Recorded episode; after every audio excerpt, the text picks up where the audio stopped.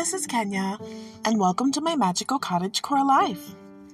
Today, we are going to find something exotic in our garden, but not so exotic that it's unfamiliar. You may have already tried it, or you may not. I'm referring to the fact that right now the roses are a popping here in Michigan, in my area. I'm looking at one of my rose bushes now, and it's a beautiful, beautiful red. It's actually a tiny bit scarlet, more so than than a, a brick red, but has elements of pink too. Hmm, I'm really gonna have to decide what color it actually is. We also have our primrose, but that's come and gone. We have our classic rose that has a super light petals and then we have another beautiful rose that actually I got from a department store. And it was in a little bitty pot to take home and keep on your desk. It was a miniature rose.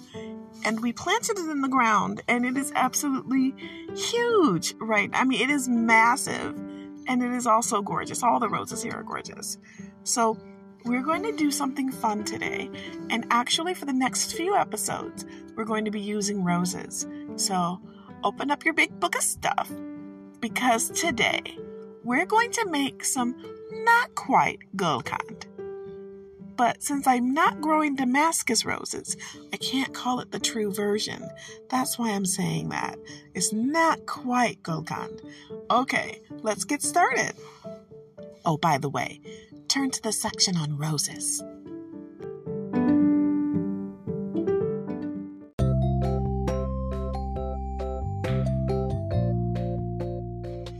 So there's so many roses out there, and for this particular recipe, if we were going completely authentic, we'd be using the damask rose.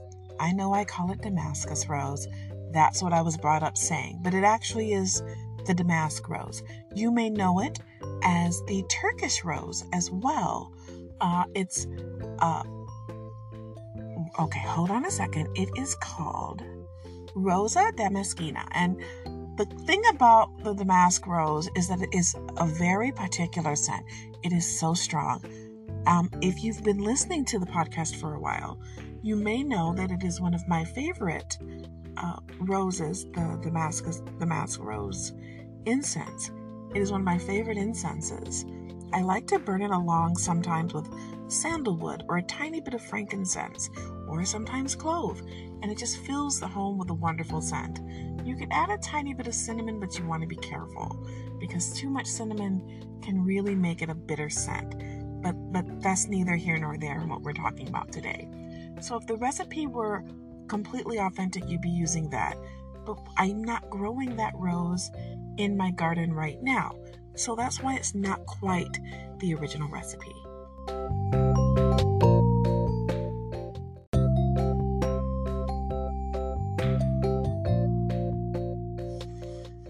Today's show is brought to you by our sponsor, Coffee Brand Coffee. And My Magical Cottage Core Life is now an affiliate for Coffee Brand Coffee. And there is a discount coupon link located in the description of today's show. So, what is Coffee Brand Coffee?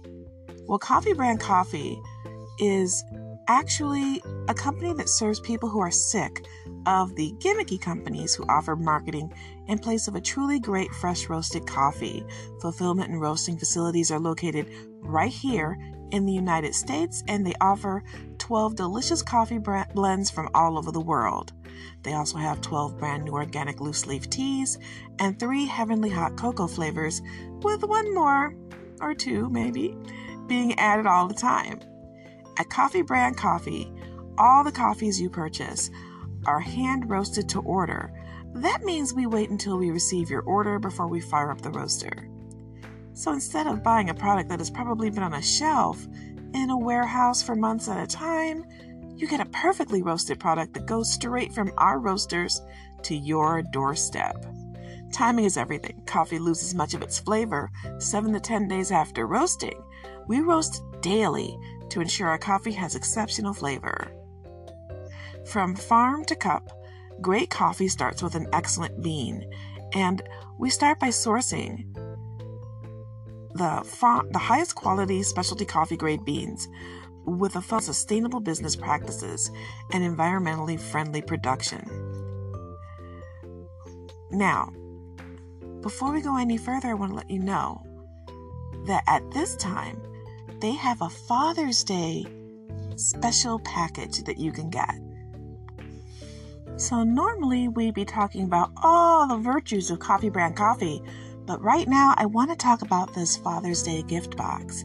It includes roasted and salted cashews, buttery toffee peanut bombs, and sweet and spicy treat mix, or actually spicy and sweet treat mix, and also wonderfully ground roast number three coffee.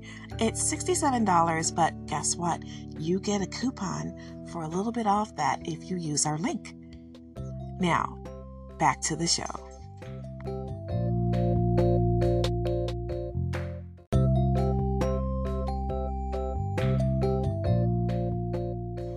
What I will say is that you want a really fragrant rose for this, but not obnoxiously so, because you're going to eat this, so you don't want something that's just really showy and has no scent. You don't want something that's going to be bitter. If you eat roses on a regular basis, especially if you eat your own roses, you know how they taste. If you're not familiar with eating roses, this might be a good time to start grazing. But keep in mind, many people who are growing roses are using chemicals to try to make them flourish.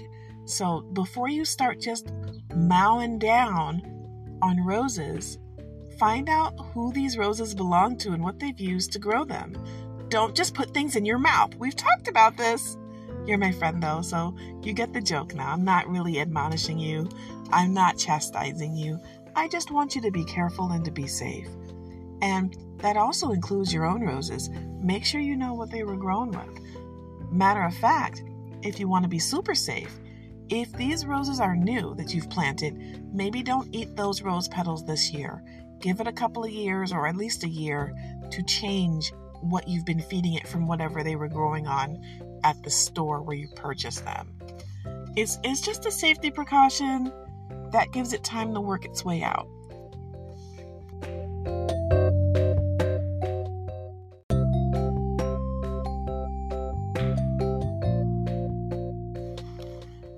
For this recipe to work, you're going to need to pick some rose petals. Here's the thing I understand that you're probably going to want to say to yourself, well, when I deadhead my roses, and that is to cut the uh, rose petal heads that have been spent, they're beginning to look kind of bad, they're beginning to wilt or turn brown, and then you cut them off so that you know the plant will produce more roses. You may be saying to yourself, well, I'll just, you know, combine two birds with one stone. But I'm going to stop you there. You want good looking rose petals. You want them to be at the height of their beauty. So don't wait until it's time to deadhead them. You know, cut them before then. And make sure you cut enough to at least fill a jar, at least halfway. And that's a lot of roses. But it should be a small jar. Don't decimate your rose bush, okay? Don't do that. But a small jar should be fine for your needs. You're also going to need some sugar. If you are vegan, this is the time to pull out that vegan sugar. If not, it doesn't matter. However, keep in mind that beet sugar and cane sugar are going to taste differently. We've talked about this before. Many people think they taste the same way, but that's because they haven't tasted them side by side. So you have to decide which one is the one you like better. If you're not sure, try both. Make two small jars. Now, how small is a small jar? Well, of course, I would say something along the line of two to four ounces. So maybe one of those small jam jars, the little bitty ones, would be just fine. And you're also going to need uh, a nice lid for it. Now, if you don't want to put a full lid on it, then you can, uh, and not a metal lid, you can also use a white cloth to cover it. Cover it. And this is going to sit in the sunlight too. So clean off an area, make sure it's sanitized area, and get ready.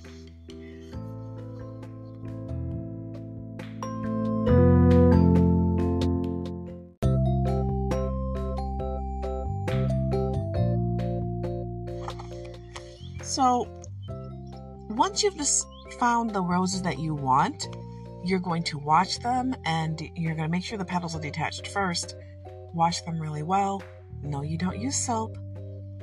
And you're going to let them dry. Once they've dried, you're going to weigh them. It's important that you weigh them. If you have a kitchen scale, great. If you don't, this may be a little tricky. So maybe invest in a chicken scale. I mean, not a chicken scale, a kitchen scale. Oh my goodness, not a, I really want some chicken. That's what that is. I really want some chicken. That's in the next episode, rose chicken. But anyway, um, you're going to invest in a kitchen scale and you're going to need to make sure that for the pound of roses, you have a pound of sugar. A cup of roses, a cup of sugar. So that would be eight ounces of roses, eight ounces of sugar. It should be even. It should be even. It should be even. This means you're going to have a lot more petals than what appears to be sugar, but the weight will be the same. If you don't have a kitchen scale, not a chicken scale, a kitchen scale, you're going to have to eyeball it. You're going to have to estimate it. And that's going to be interesting.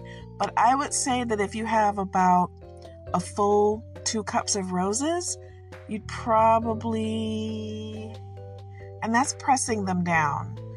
You might be safe to start with maybe a half pound of, not a half pound, a half a cup of sugar and see where that takes you. You can always keep adding a little bit at a time just keep in mind that you don't want this mixture to look white. It should not look like the sugar. Or like the brown sugar, it should not be brown if you're using brown sugar, although I would prefer white sugar for this. Um, so yeah, just just be careful. Just go slowly and mix it till it's just mixed to where it's all wet. Because basically the sugar is pulling out the liquid just as if you were doing uh, sauerkraut and the salt would bring out the water and the cabbage.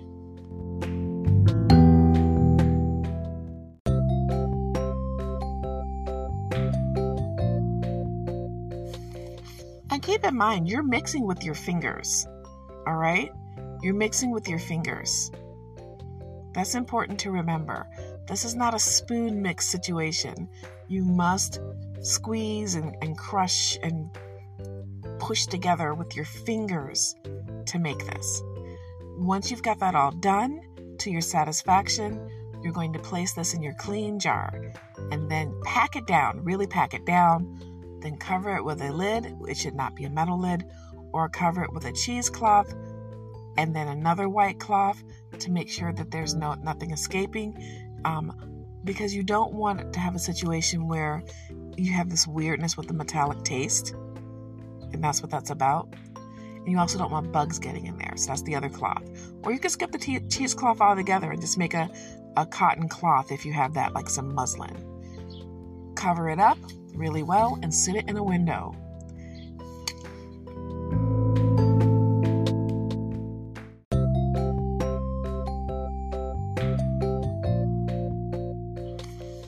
So here's the part that's hard for people. Now we wait. You will need patience. You're going to need patience because you have to wait for this to break down. Usually it's about 10 days. And yes, if it looks liquidy and weird, you're doing it the right way.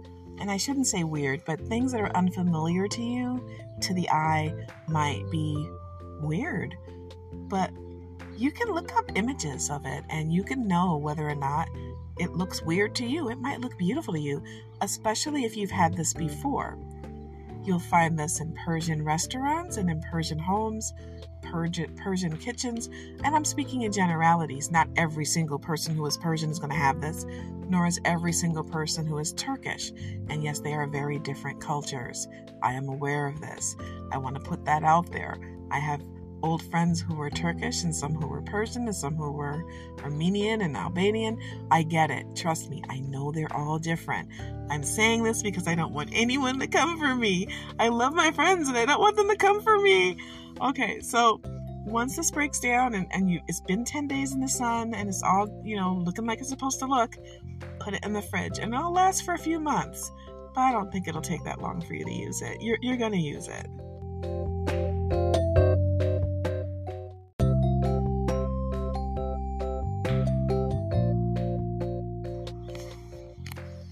Now, the word itself, gulkand, is basically the gul is like for flower in Arabic, and no, it's flower in Persian, and makand is Arabic for sweet. So basically, you're making sweet flowers. If my pronunciation is slightly off, I do apologize. I haven't had Arabic in many years. I used to be able to read and write Arabic, fluently in my youth. I've had many years and some injuries, so I don't do it as well now. So you must forgive me uh, if my pronunciation is no longer the best. But that being said, this is not the only way to make this treat, to make this syrup. You can also make it with honey. There is a variation uh, that is found in the the Far East. I shouldn't say is that Far East? That's not Middle East. It's it's it's East. It's East. It's not in. It's not the Far East. I believe it's in the India region. I want to say. I can't remember the state, but it's usually made with baby pink or the paneer roses, and you can make that. But instead of the sugar, it's simply the roses washed, pat it dry, and put in honey and, and in the sun for about a week or so. And then you have a different variation that way. And that's the one you use if you're going to make a, a smoothie or a milkshake by adding that rose syrup to the smoothie or the milkshake.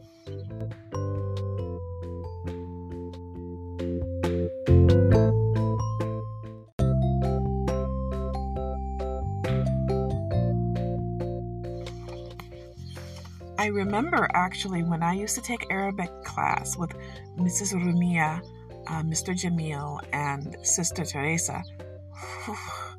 um, Sister Teresa, I'm sure Sister Teresa was a wonderful person, but that was a formidable woman when she was teaching you. That nun, she was very sweet, I'm sure, but she was just hardcore and she taught us very well. And and I was in a public high school and she was teaching us and I to this day I know I was I was out of high school for about 6 years and I was working at the costume shop and she walked into the costume shop because we didn't just have costumes. We also had actual, you know, we were a complete theatrical department store. And one of the things we sold was wimples. And we sold other things like that that had nun attire. So, you know, it would be not far from the realm of possibility that someone might walk in, you know, and see someone in a nun costume. So I was like, I think I was hanging in nun costumes in that actual fact, but I, I can't remember where I was. I'm pretty sure I was near the nun costumes. And I looked up, and Sister Teresa, she and another nun were walking, and they kind of stopped and like put a foot in the door. I don't know if they came all the way in and spoke to anyone because I I don't it was an instinctual reaction because I wasn't looking my best that day and I know that we should always look our best, right? That was one of the lessons. And I I footed, I hoofed it. I ran out of that back door so fast. All they heard was the heavy metal boom because I ran out of that door and jumped into my car and I hid from Sister Teresa. I hid from her because I didn't want her to see me not looking my best. I was out of there. So if Sister Teresa is listening to this, I love you. You were the best Arabic teacher ever from Pershing High School. And it wasn't personal.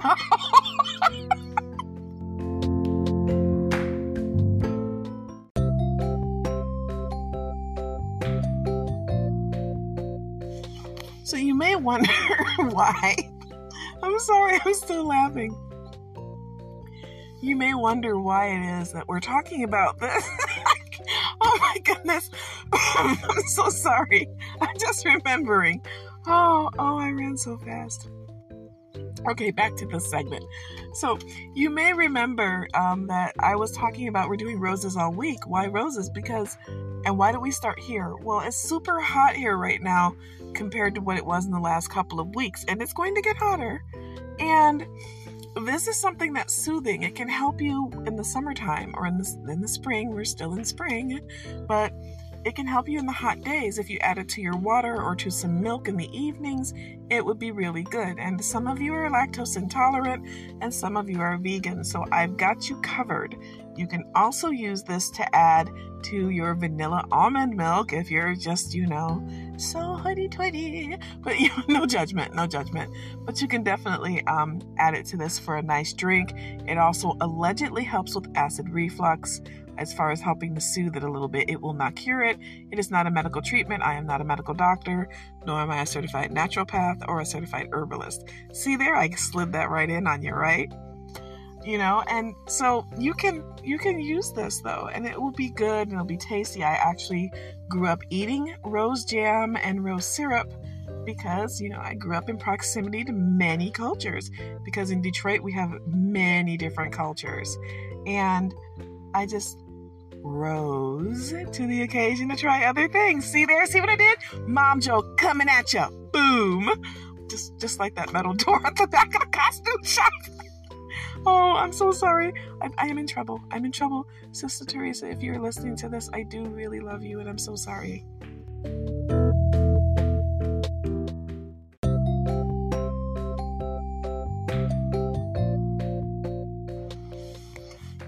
I hope that you'll try this recipe. I love rose syrup. You may love rose syrup. If you are a person who has tactile challenges or, you know, sensitivities where you just can't put your fingers in mixing things like this, it really bothers you.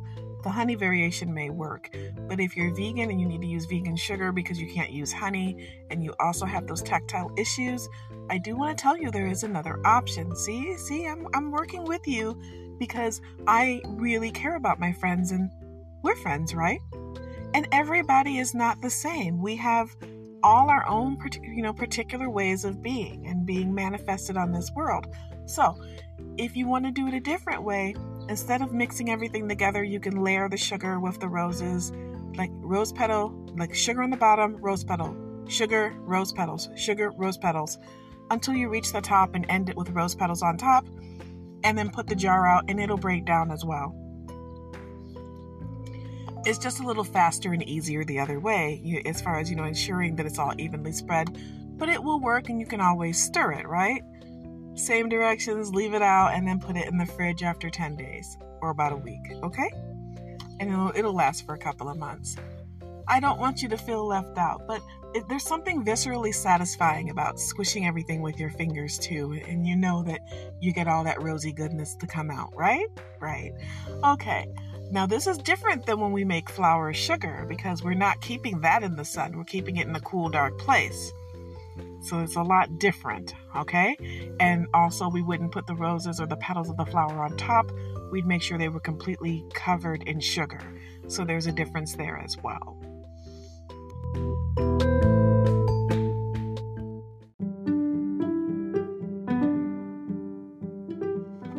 I hope you've enjoyed this first episode in our series of rose recipes and rose projects this week, or rather this this set of episodes. I shouldn't say this week because I'm not sure when I'm going to release this first one, okay? Uh, I may not release it till later in the week. It might not even be out until Friday. But I am recording them in a batch and I hope you'll let me know if you enjoyed them. If you like rose syrup, let me know. If you've tried it with lilac, let me know. Just keep in mind, I don't know if the lilac will make the syrup the same way as the roses. It should, but I would have to really look at it, okay? Because I'm not going to tell you to do something unless I've tried it myself or have experienced it um, in some way or at least researched enough about it. Generally, when it comes to food, I try out these recipes first and I look forward to seeing you here again on my Magical Cottage Core Life. Uh, don't forget to check out our sponsor, Coffee Brand Coffee. Uh, we're an affiliate.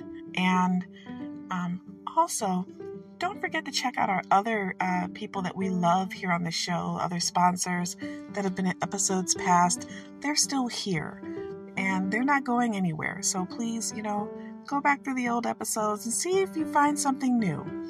All right. I look forward to seeing you here again on my Magical Cottage Core Life.